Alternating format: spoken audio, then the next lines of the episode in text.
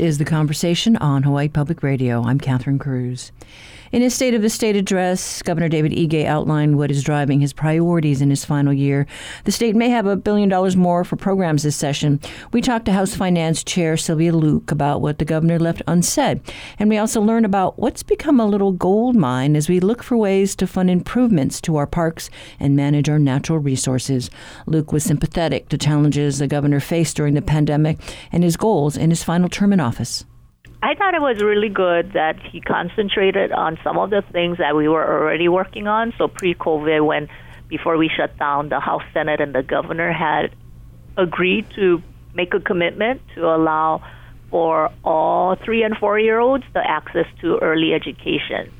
So this year he reiterated that promise again, and it's something that we passed in 2020 in spite of COVID.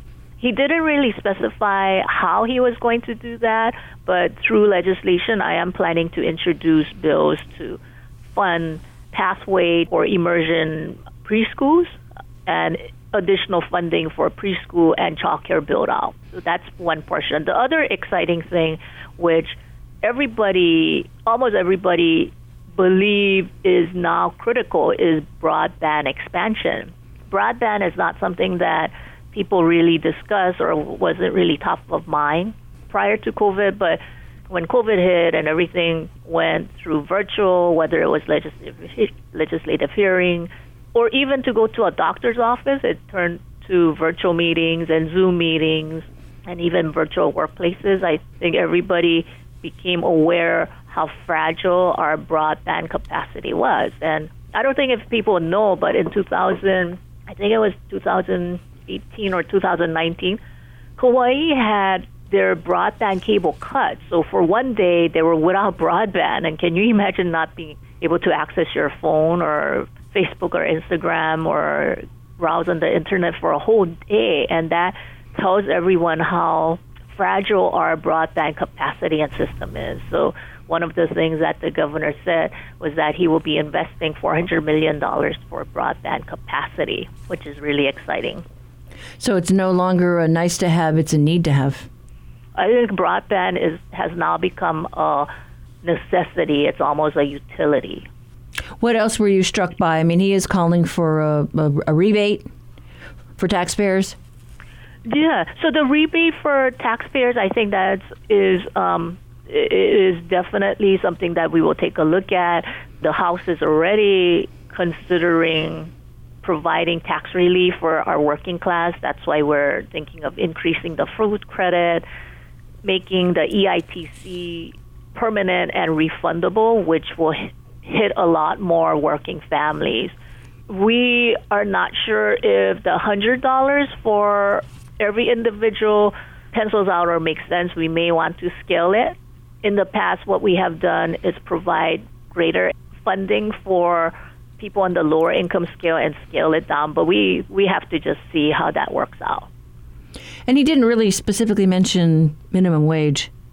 Correct. That's one thing that was missing, especially since the public members are already talking about it, and both House and the Senate leadership have talked about minimum wage, but minimum wage was not something that was covered in his speech.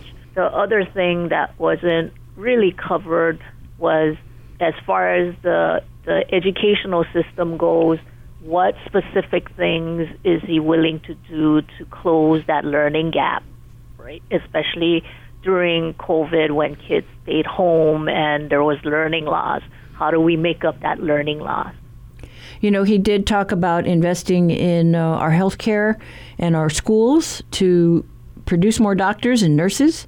That's really important. And the program that he discussed, which is to encourage primary care doctors to stay here, work here, was something that uh, even he recognized that we started a few years ago, and it's very successful on the Big Island, and we want to expand that program statewide.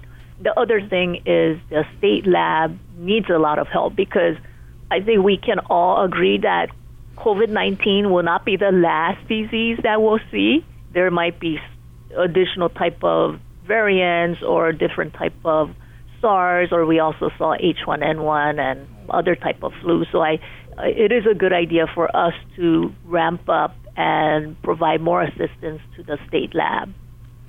And you know, uh, he did talk about uh, you know the technology piece. Uh, we saw what happened with our systems when they were just uh, inundated with the unemployment claims. You know, now our Department of Health software is just you know can't handle the thousands of new cases. Uh, you know, we're, we're kind of in a world of hurt when we can't even you know report out data because our systems just can't handle. Just in the last ten years, we invested a lot in improving our technology and the infrastructure. Uh, I think it behooves all of us to take a look at the status of all those projects and then look where we can improve further. So, for instance, there are so many things. If we have an integrated system, we can do so many things. You know, tracking health of kids, uh, whether it's at the DHS level or DOE level, and providing wraparound services. I think there's so many opportunities for us to take advantage of IT even as we get more money from the federal government, whether it's broadband or whether it's to sync up the traffic lights in anticipation of us getting autonomous vehicles, I think there's vision and there's wisdom in investing in IT system and IT upgrades that work with the private sector. And you know, one big thing is obviously tourism. Uh, you know, we're looking at different ways to be able to generate more revenues. You know, the other night I heard you talk about how much money that we were uh, getting in fees just for the Diamond Head Monument. Prior to COVID, about a million people visited Diamond Head, and that generated, uh, prior to COVID, the entry fee was about a dollar, and parking fee was five dollars.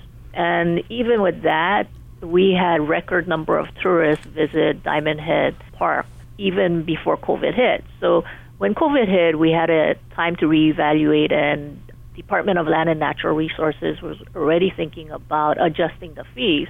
I'm happy to report that the entry fee is now, you know, it went from dollar to five dollars, and then the parking fee went from five dollars to ten dollars, and just in 2021, which we didn't even hit the million tourist mark, they doubled, at least doubled, or could have tripled the amount of revenues collected. And that money, which now is close to $3 million as opposed to a million dollars just several years ago, can be reinvested right back into parks and help in the maintenance and cleanup and provide a much better visitor experience for everyone who visits.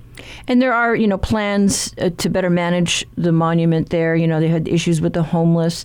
You know, they're talking about you know a tram system to improve efficiency uh, and safety. But there also is a need to set up a reservation system, and I know they have been looking at that. When we look at what happened at the Haena Park, they converted to a reservation system. You can only access it through reservation and shuttle. You don't have the number of cars parked on the side of the road and clogging up the road. So it is really a terrific system that we are trying to replicate throughout the state because that could also be replicated at Kokee or Iao Valley on Maui and other parks. I think it's fitting that Department of Land and Natural Resources that's overseeing parks is requesting a large amount of special fund ceiling request. So what this means is they're anticipating that with the new revenue collected from these park envisioning, they could potentially be looking at about $12 million in new revenues. And that is very good because then we can turn around and invest that $12 million right back into the parks. Yeah, I mean, there are I guess, best practices to be learned, whether it's the National Park Service at Haleakala or the city in Hanauma Bay. We just have to be a lot smarter, I guess, and more efficient in how we are collecting fees and how we manage the volume of visitors. While we do all these management, I think it provides additional opportunities for us to have respite days I think everyone can reflect back in the last two years how nice certain beaches turned out to be and how blue the ocean waters were and how you had greeneries come back. I think going back to even Native Hawaiian natural practices, there should be respite days. So there's reservation systems and limited entry will allow every parks and natural areas to regenerate and revitalize. Anything else you want to add just as we start the session and you know you're look, you're looking for revenues, you're looking for different ways to be uh, innovative to deal with the problems that this pandemic has uh, spotlighted? Some of the problems that we have been talking about are old. So we're still talking about early education, we're talking about tourism management, we're talking about homeless issues, affordable housing. I think this session allows us, because of the increased amount of revenues, the opportunity to move on some of these big issues.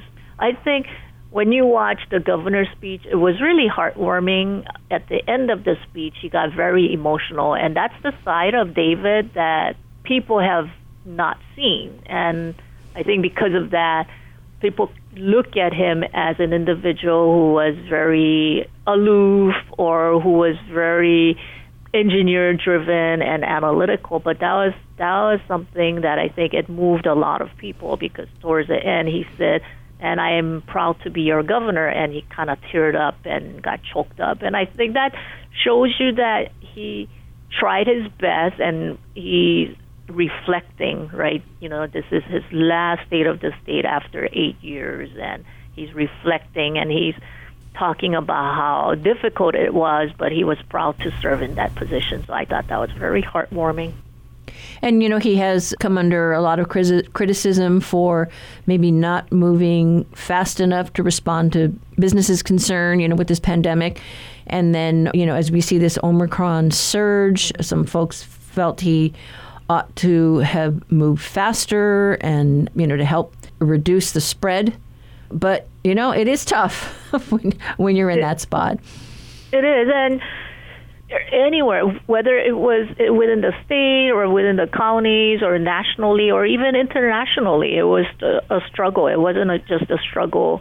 And no one really had the right answer or the right way. You know, we all had to adapt and figure out what to do together. But this really showed the resilience of the community as well. Unlike many of the other states, even when the mask mandate was eliminated, a lot of people still walked around with their mask because they cared about their health, they cared about each other's health, and I think that talks about the resilience and uh, basically the aloha of the people in Hawaii. And when we look back several years or decades from now to this day, to the last two years, I think people will look and be in awe and be in wonder how we were able to put together and live through the last two years.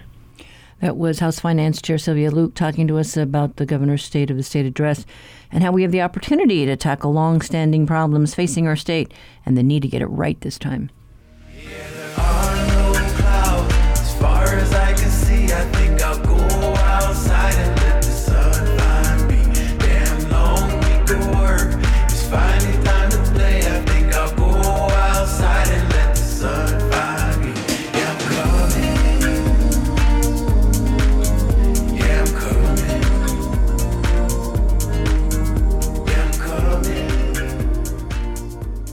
Support for HPR comes from the Honolulu Museum of Art, committed to offering the community inspiration and learning through art and education. Learn more about membership programs at honolulumuseum.org/join-give.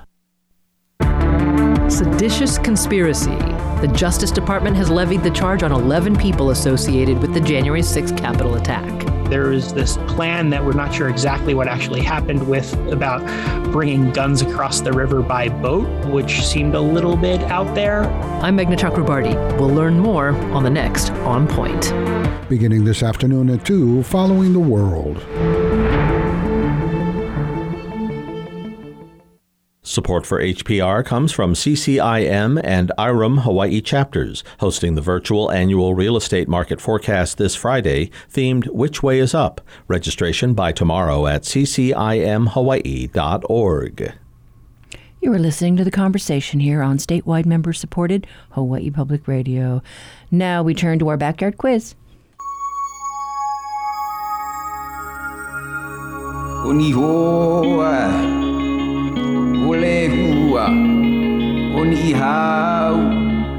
Kauai, o ahu, o molokai, o lanai, o maui, o kaho'olawe, o Hawaii. In today's backyard, we're visiting the local farmers market in search of a popular edible closely related to the tomatillo. Often sold with its lantern shaped husk still on, fans of this fruit know to pop them out and eat them raw or incorporate them into their favorite dessert recipes. The berries have a smooth, waxy orange skin and are also a favorite of jam makers due to the fruit's natural uh, pectin. Indigenous to South America, it was first reported on the Big Island in 1825. Depending on your geographic location, this perennial goes by different uh, names. And in South Africa, it's called a Cape gooseberry. In Madagascar, the pokpok and in the U.S., Peruvian cherry or golden berry. It's both common in the wild and cultivated for home and commercial use. So, do you know what locals call this fruit in Hawaii? You've probably had it on toast or maybe in a pie. Call 808 941 3689 or 877 941 3689 if you know the answer. The first one to get it right gets a reusable tote bag that tells people you got it right.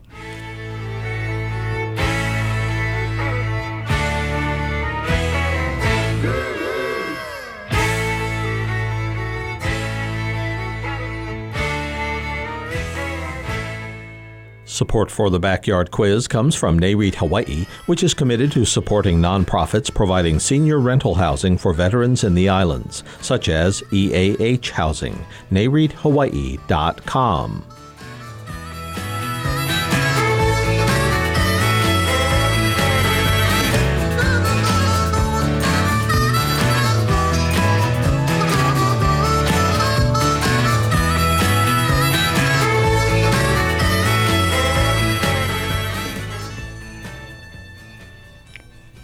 A grocery store on wheels. That is the goal of FarmLink Hawaii, an online platform that customers can use to purchase local produce and other goods.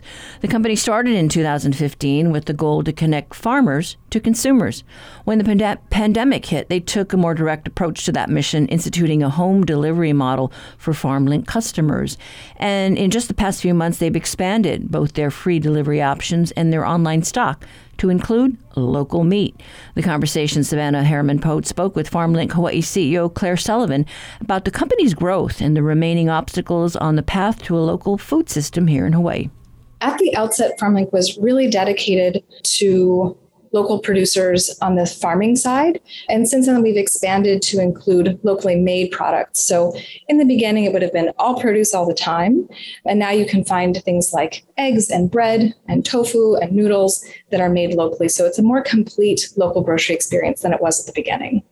And I want to talk about local in terms of each of these products because we're fortunate in Hawaii in that we can grow a wide variety of fruits and vegetables across the islands in the different climates that we have.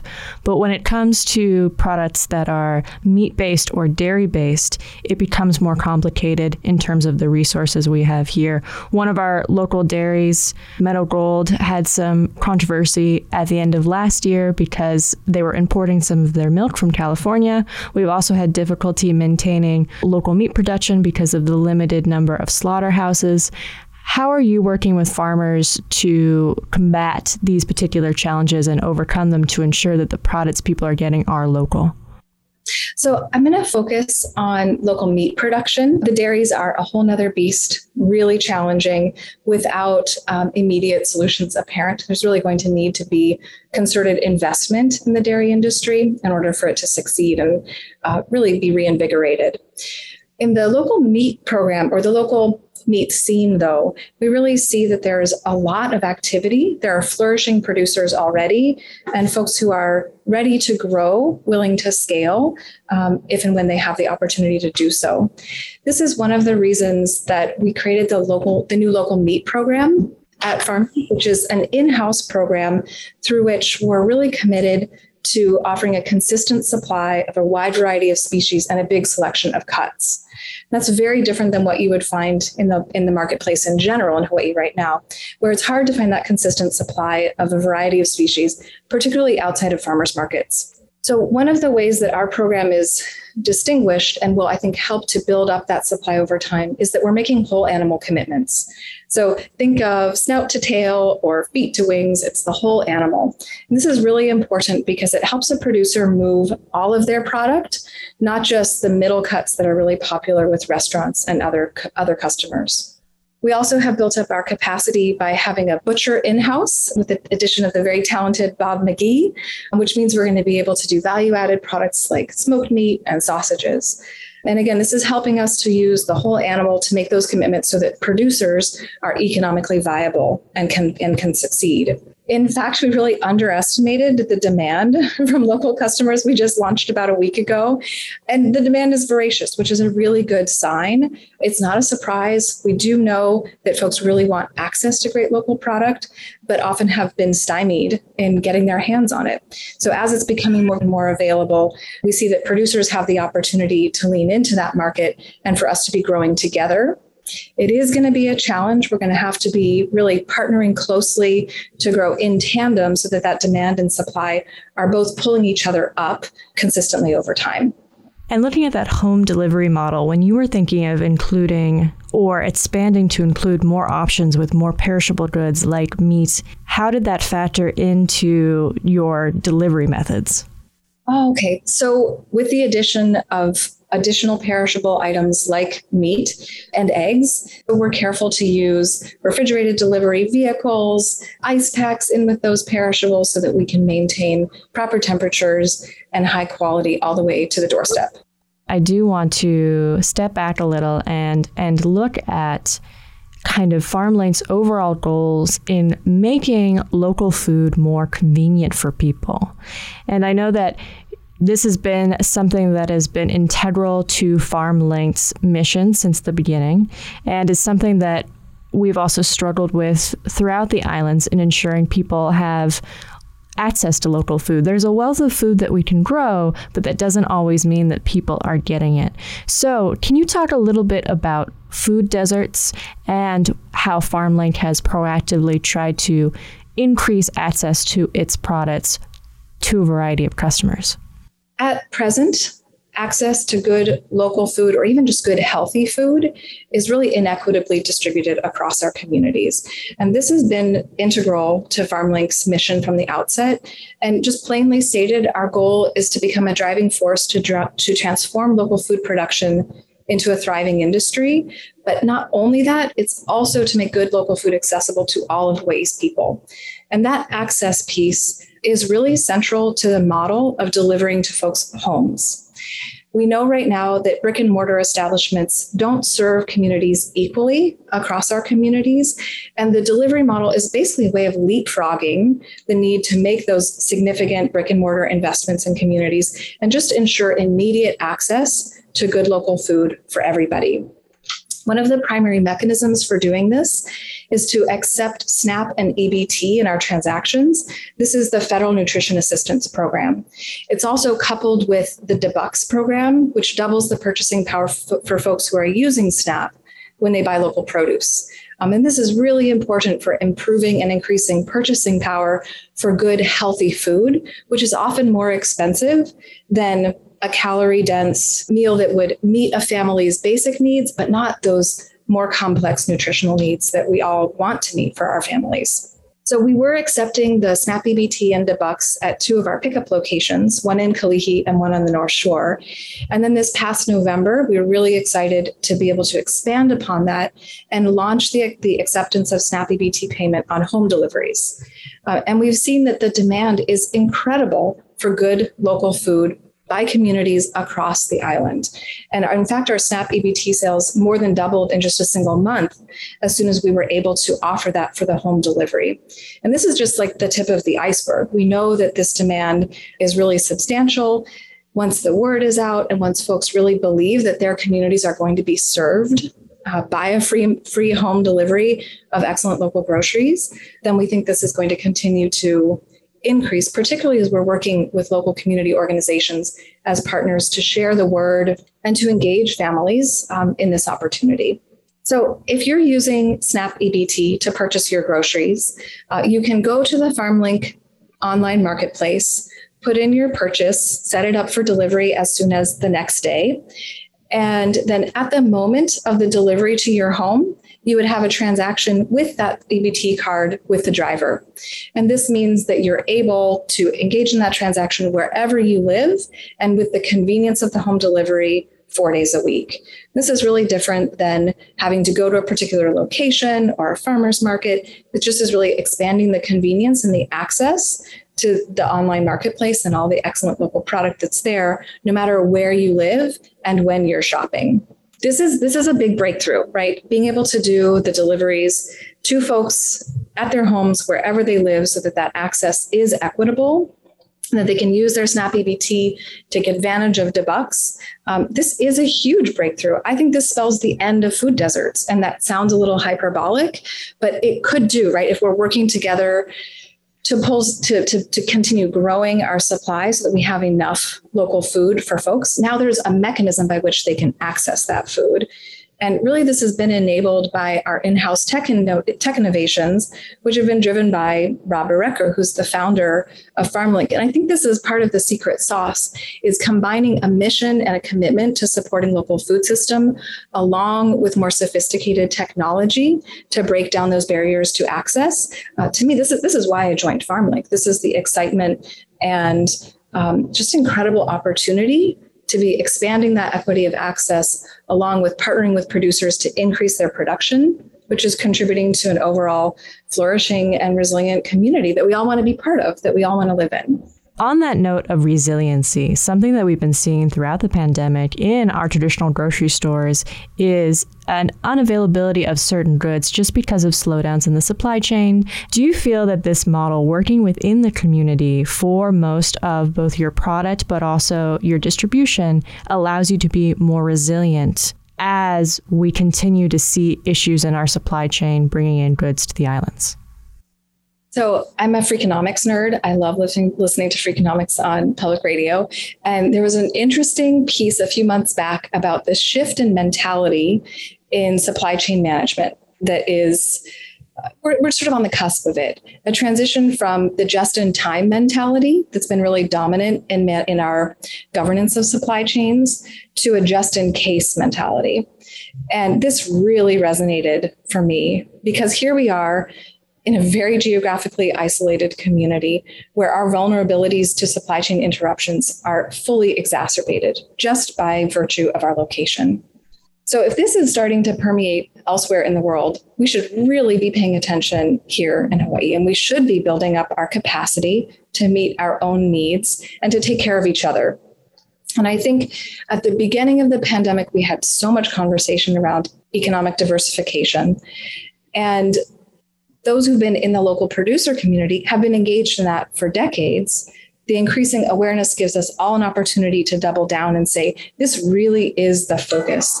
We must, as a community, contribute to our capacity to meet our needs for ourselves and support the economic vitality of our neighbors. And the beautiful thing about, about buying local groceries is you get to do all of those things at once.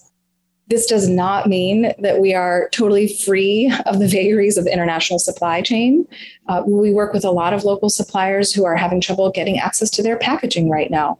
You know, we still are, I think, quite intertwined in the global system, but by continuing to bolster the capacity of our local production and then build up the ancillary businesses for packaging and ingredients, um, we're starting to improve upon our resilience, to grow it, and at the same time meet our needs in the moment um, and improve that economic diversification. So it's just such a win win win on all fronts um, that it's really uh, a pleasure and, and in some ways feels like an obligation to be part of building that up as a company, as a business, and also as a local consumer.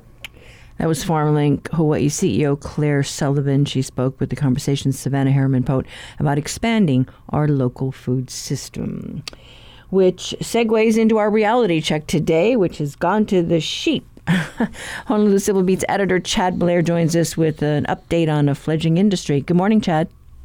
Hi, Catherine. Nice segue. Very smooth transition. yes. And yeah, this is Thomas Heaton's story. I'm covering for him today. He's on deadline for another story, but you've spoken to Thomas before, and he's been working on our Hawaii Grown series, which we've been running for some time now. But yes, as Claire, uh, who's an old friend, was saying earlier, uh, you know, we all have this goal of self sufficiency, greater local food production.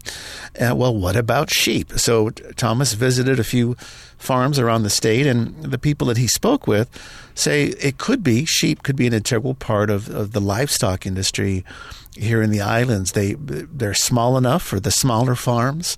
There are many of them throughout the state.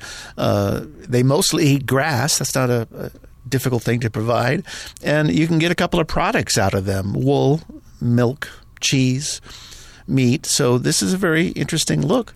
Well, whether when, sheep could be, yeah, a promising industry for us. Yeah, when I first came across sheep, it was because they were brought in to uh, uh, basically uh, eat the grass under the solar. Uh, uh, farms, those large utility farms, and uh, I just thought, wow, you know, if we're using it, why? And you know, a lot of that was on ag land. Why don't we develop an industry? Right, and that's a good point because they are sheep are mostly used for weed control uh, in, in various parts around the state. You mentioned the solar panel lands. Yeah, you can't have weeds and grass growing up and covering the solar panels. Uh, from Thomas's research, I didn't know this, but if you go back to the late 19th century, um, the farm population for sheep was over uh, sheep was over 100,000 100,000 animals. Today it's it's much more around 26, 27, 28,000, so a significant drop. But remember that cattle uh, the cattle industry here in Hawaii is the third most valuable agricultural commodity after the seed crops industry and, and mac nuts, macadamia nuts. So there is a, a market for uh, for for certainly for cattle, for beef. We'll see whether the sheep can can help supplement that industry. There's obstacles though uh, to making this happen. Thomas talks about that as well. Now, uh, I was intrigued because uh, he got to visit with uh, State Representative Richard Creagan, uh, who I didn't know was raising sheep over there on the Big Island. Yeah. Yeah, neither did I. I've, I've actually been on his farm and and and, uh, and did not know he's got a couple, at least a couple of acres there. He'll he'll probably call me and correct me on the, the acreage size here if he's listening to this report. But but Richard Creagan did in fact help him a lot with, with his story. Thomas uh, Creagan, also the former chair of the Agricultural Committee in the House. But I mentioned those obstacles. Uh, parasites are a concern. They're quite prevalent. There's always been a problem with having enough slaughterhouses mm-hmm. uh, here in the islands to to process that meat. That is a, a big challenge as well. Um, but there's other benefits that Thomas talks about, uh, and that is that you could help reduce greenhouse gases if you were if you were farming more sheep, and that's because you would be doing that through reduced tilling of the land. So other benefits as well. Um, having said that, right now goat meat I think is actually more desirable locally than than sheep, uh, but that could change uh, if people could find it uh, productive and economic economical to produce. Well, I like lamb, and I'm just thinking, you know, the the uh, uh, restaurants, uh, you know, uh, could uh, highlight, you know, locally produced lamb. Right. I think he mentions uh, one farmer sells to Merriman's, uh, and that, that could be really appealing. I, I hate to say it as well. I like lamb. I had Greek the other day. And it was lamb. I'm pretty sure that was in there. Uh, but uh, very promising to think that we could, you know, it's still a very small amount agriculture in terms of the overall uh, GDP of the state. But um, again, to that main point, can we become more self sufficient? Can we produce more of our food locally? Uh, we certainly don't want to have to send it to mainland slaughterhouses, but we do have to do that in some cases. So there's a lot to be overcome, um, particularly the sla- slaughterhouse. Um, deficiency, if you will, in the state, but it's a promising possibility economically. Yeah, I know we always see uh, those uh, folks down there at the Capitol every year uh, you know, trying to get bills passed to to make a, a, mobile slaughterhouse happen. But we'll have to see how that works this year. Exactly. We'll be. Report- I'm sure Thomas will be reporting back on that too, Catherine. All right. Well, thanks so much, Chad. Anytime. Take care. That was politics and opinion editor Chad Blair with today's reality check. Read Thomas Heaton's story online at civilbeat.org.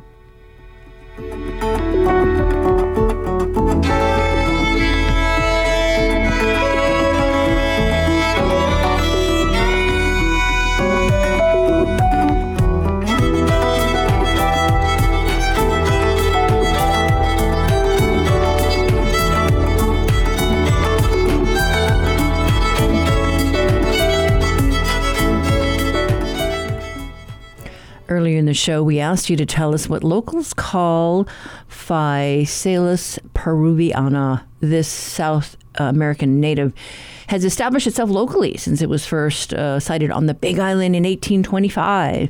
In the wild, the orange colored berry thrives on open mountain slopes at elevations between 1,500 and 4,000 feet.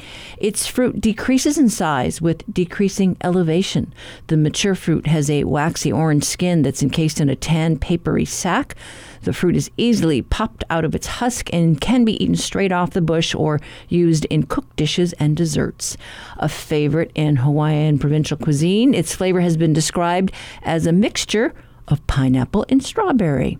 And the next time you go to your local farmer's market, look for this tangy berry under the Hawaiian moniker poha. Its high pectin content makes it a good preservative and jam product that can be used as a dessert topping. And congrats to our winner today, Malian from Honoka'a. You got it right. That's today's quiz. If you have an idea for one, send it to talkback at hawaiipublicradio.org.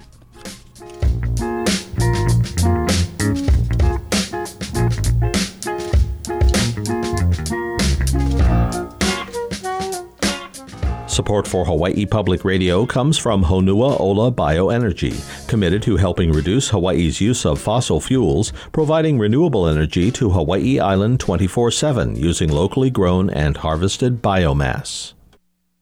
This is Jason Taglianetti, host of Applause in a Small Room.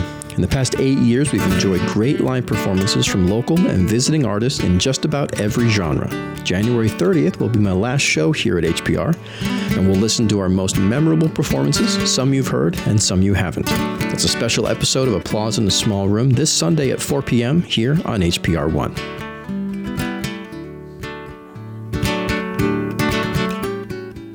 Support for Hawaii Public Radio comes from Hawaii Theatre Center, presenting humorist, author, and comedian Paula Poundstone, 7 p.m. Sunday, May 22nd. Tickets available at hawaiitheatre.com.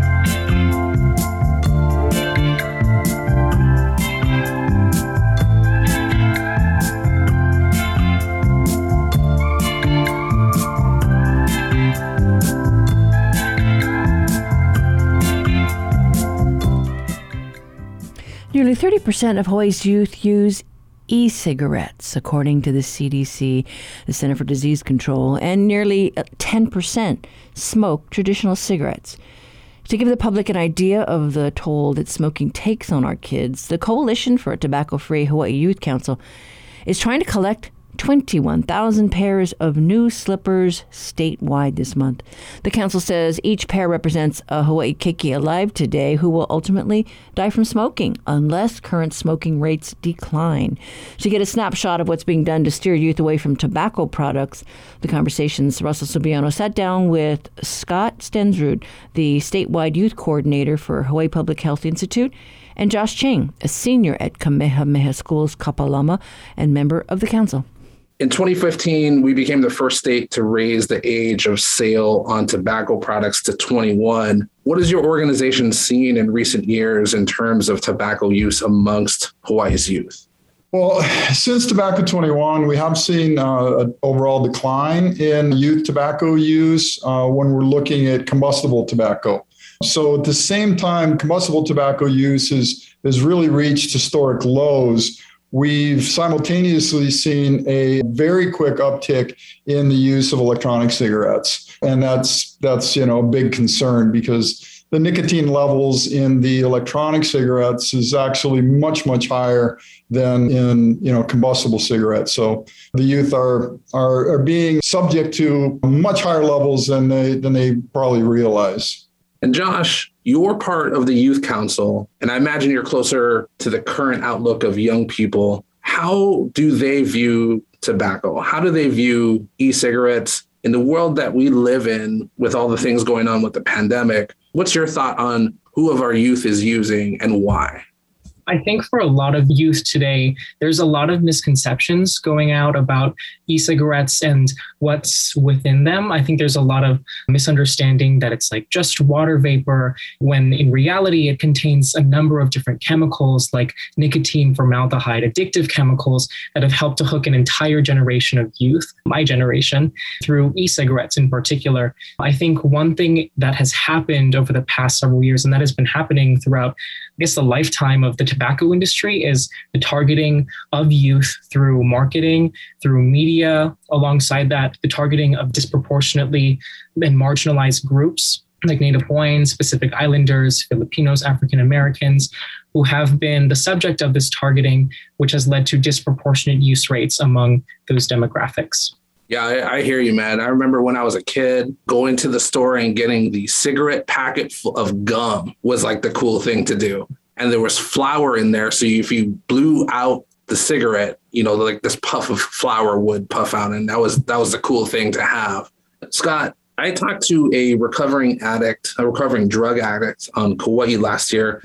He says that when kids don't have an outlet to process trauma, they keep it bottled up. And when they go looking for a way to feel good, it puts them in a position to be open to things like drugs, like alcohol, like tobacco and e cigarettes. What are some of the causes of tobacco use in youth that your organization has targeted? And what kinds of programs or services does it offer to help? Well, I, I, think your interview you had with that other individual, he's, he's absolutely right. You know, some of these youth are, are looking for escape. They're looking for things that are going to make them feel better, not realizing that in the case of tobacco, be it in the form of combustible cigarettes or e cigarettes, that the nicotine actually has the opposite impact. It doesn't help with stress, it actually makes stress and anxiety higher than you know than if they weren't choosing that. So it, it builds upon you know mental health issues other addiction issues.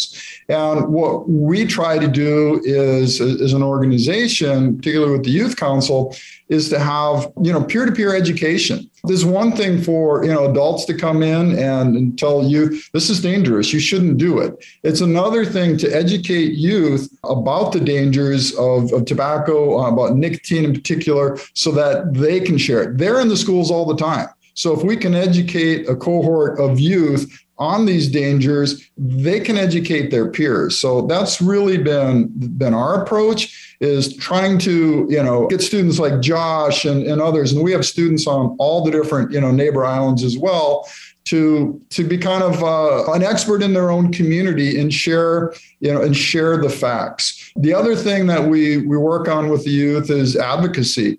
So we try to provide information to the youth and then let them decide as part of our youth council what policies that they think are going to have the biggest impact on preventing youth from from starting uh, the use of tobacco products and helping those that want to quit a visual display was unveiled at Windward Mall this month to raise awareness of tobacco's toll on Hawaii keiki. As part of the display, the Coalition for a Tobacco Free Hawaii Youth Council is collecting 21,000 pairs of new slippers. Can you talk about the display and why you're collecting the slippers? Yeah, so the slipper display at Windward Mall is a way to show physically how 21,000 Hawaii youth alive today will ultimately die from a tobacco rated related illness if smoking rates don't change. So it's a way for us to really materialize this statistic that can often go like just over someone's head, showing people that you know 21,000 kids today are going to die if we don't curb the, the rates of smoking um, that are going on in our society today. I think in a way it, it shows how now more than ever we should be prioritizing the health and safety of, of people, of our keiki, over boosting the coffers of an industry that's profiting off of addiction. Yeah, I think when working, and we've gotten some questions like, why, why slippers? What, what's the significance of slippers? And really, that came about with working with the youth and talking with the youth about something to represent, as Josh said, the the, the kids that are um, you know that are ultimately going to die. How do we represent twenty one thousand? You talked about you know planting flags out on a lawn, you know somewhere or other things. But it came down to, you know, youth are also concerned about sustainability. Well, how do we create a display that then can ultimately do some good after we're finished. So the slipper idea came up. Is that was something that you know people kind of associate with with kids, right? Uh, wearing slippers. We could collect those and then turn around at the end and donate them back to you know houseless, other at-risk youth, so that we weren't creating more waste as part of this awareness effort. Uh, you know, so much of the, the swag and things that get handed out just get thrown out, right? Uh, just you know, it creates uh, other other problems. So you know, the youth are pretty yakamai on these things, and and they they thought, hey, yeah, we don't want to bring awareness to one problem and create you know a, another and you see the pictures of the display we would have to fill up that whole display 13 feet by 10 feet deep by 8 feet tall to get to 21,000 slippers. You know, we know we're not going to get to 21,000 mm-hmm. slippers. It was to just show the people, as Josh said, how big a number that is. I mean, it's hard to wrap your head around it. The first time I saw that and I read about that, I thought it was a misprint. I'm like, oh, it can't be that, you know, can't be that high. But when you, you know, do the math, 1,400 people a year in Hawaii die from tobacco related illness. So you work that backwards and it comes up to 21,000 youth alive today, you know, will ultimately die from a tobacco related illness. And how is it that we're not doing more? You know, since passing the tobacco 21, as you mentioned earlier, how is it that we haven't done more and taken any additional steps? Yeah, it's pretty mind blowing. Even I thought, am I seeing this right? When I saw the press release, I'm like, man, twenty one thousand. That's that's a lot more than I would have thought. Josh, earlier I was talking about this WalletHub study. It was published this month. According to their study, Hawaii has the 45th highest cost of smoking in the country. Their numbers were $170,000 out of pocket costs over the course of a lifetime, 1.7 million financial opportunity costs over the course of a lifetime. That's money that was spent on cigarettes that could have been invested somewhere else. And 187,000 in total healthcare costs or like extra healthcare costs over the course of the lifetime of, of a smoker. And I, I just I wonder if those numbers, if those numbers mean anything to kids your age if that was something that you presented to them is that something that they would process and could potentially deter them or are, are these numbers just numbers? You know, I think so. I think that showing how much money will be invested if you get addicted to tobacco is something that a lot of kids will probably process because they have to buy tobacco, of course, in order to get access to it.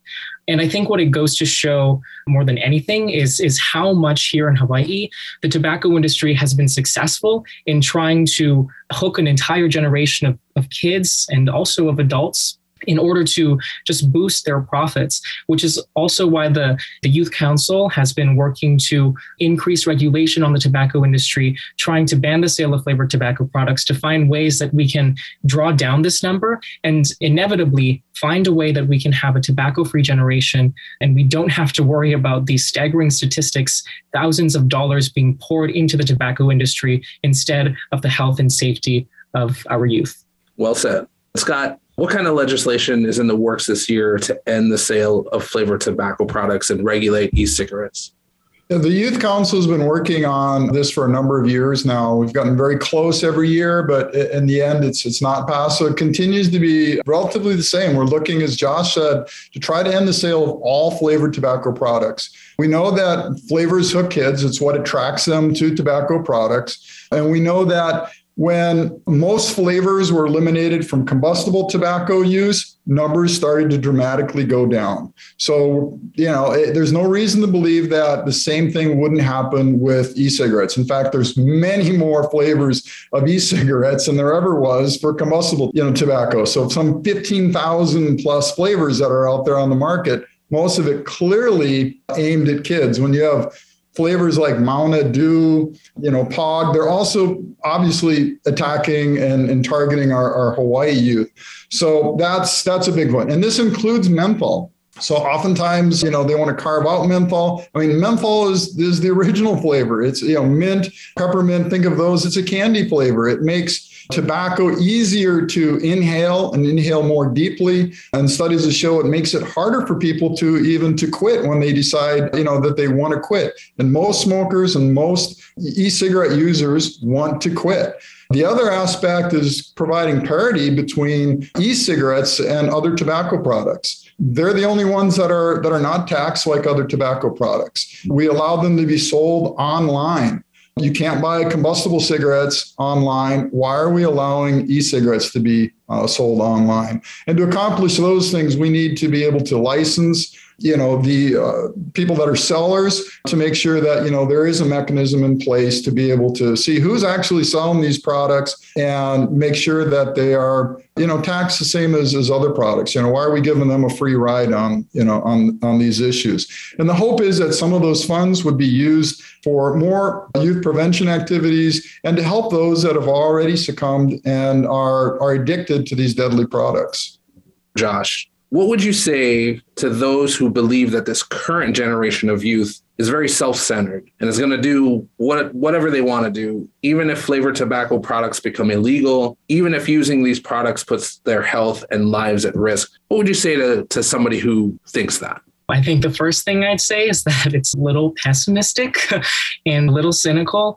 From my experience, what I've seen with all of the other youth advocates that I've been working with, not only in the Youth Council, but across the state, across the nation, youth in our generation are recognizing all of the problems that we're facing and that we're going to face for years to come, whether it's environmental, whether it's social justice, whether it's public health.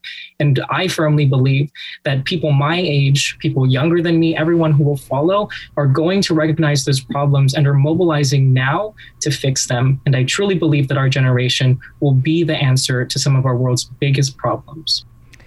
That was Josh Ching, a high school senior and member of the Coalition for a Tobacco Free Hawaii Youth Council, and Scott Stensrud with the Hawaii uh, Public Health Institute.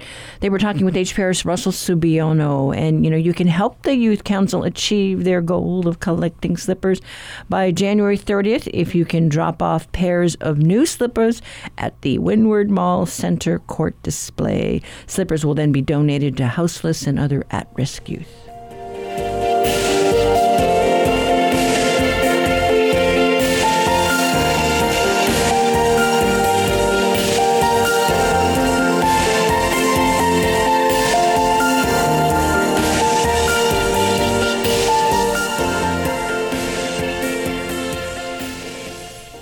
And we are all pau for now. Tomorrow, we plan to hear from Maui Mayor Mike Victorino as the county tries to manage the COVID case counts and hospitalizations there. Got a story idea for us? Call our talkback line 808 792 8217. Email us at talkback at hawaiipublicradio.org. You can also connect with us on Facebook. I'm Catherine Cruz. Join us tomorrow for more of the conversation.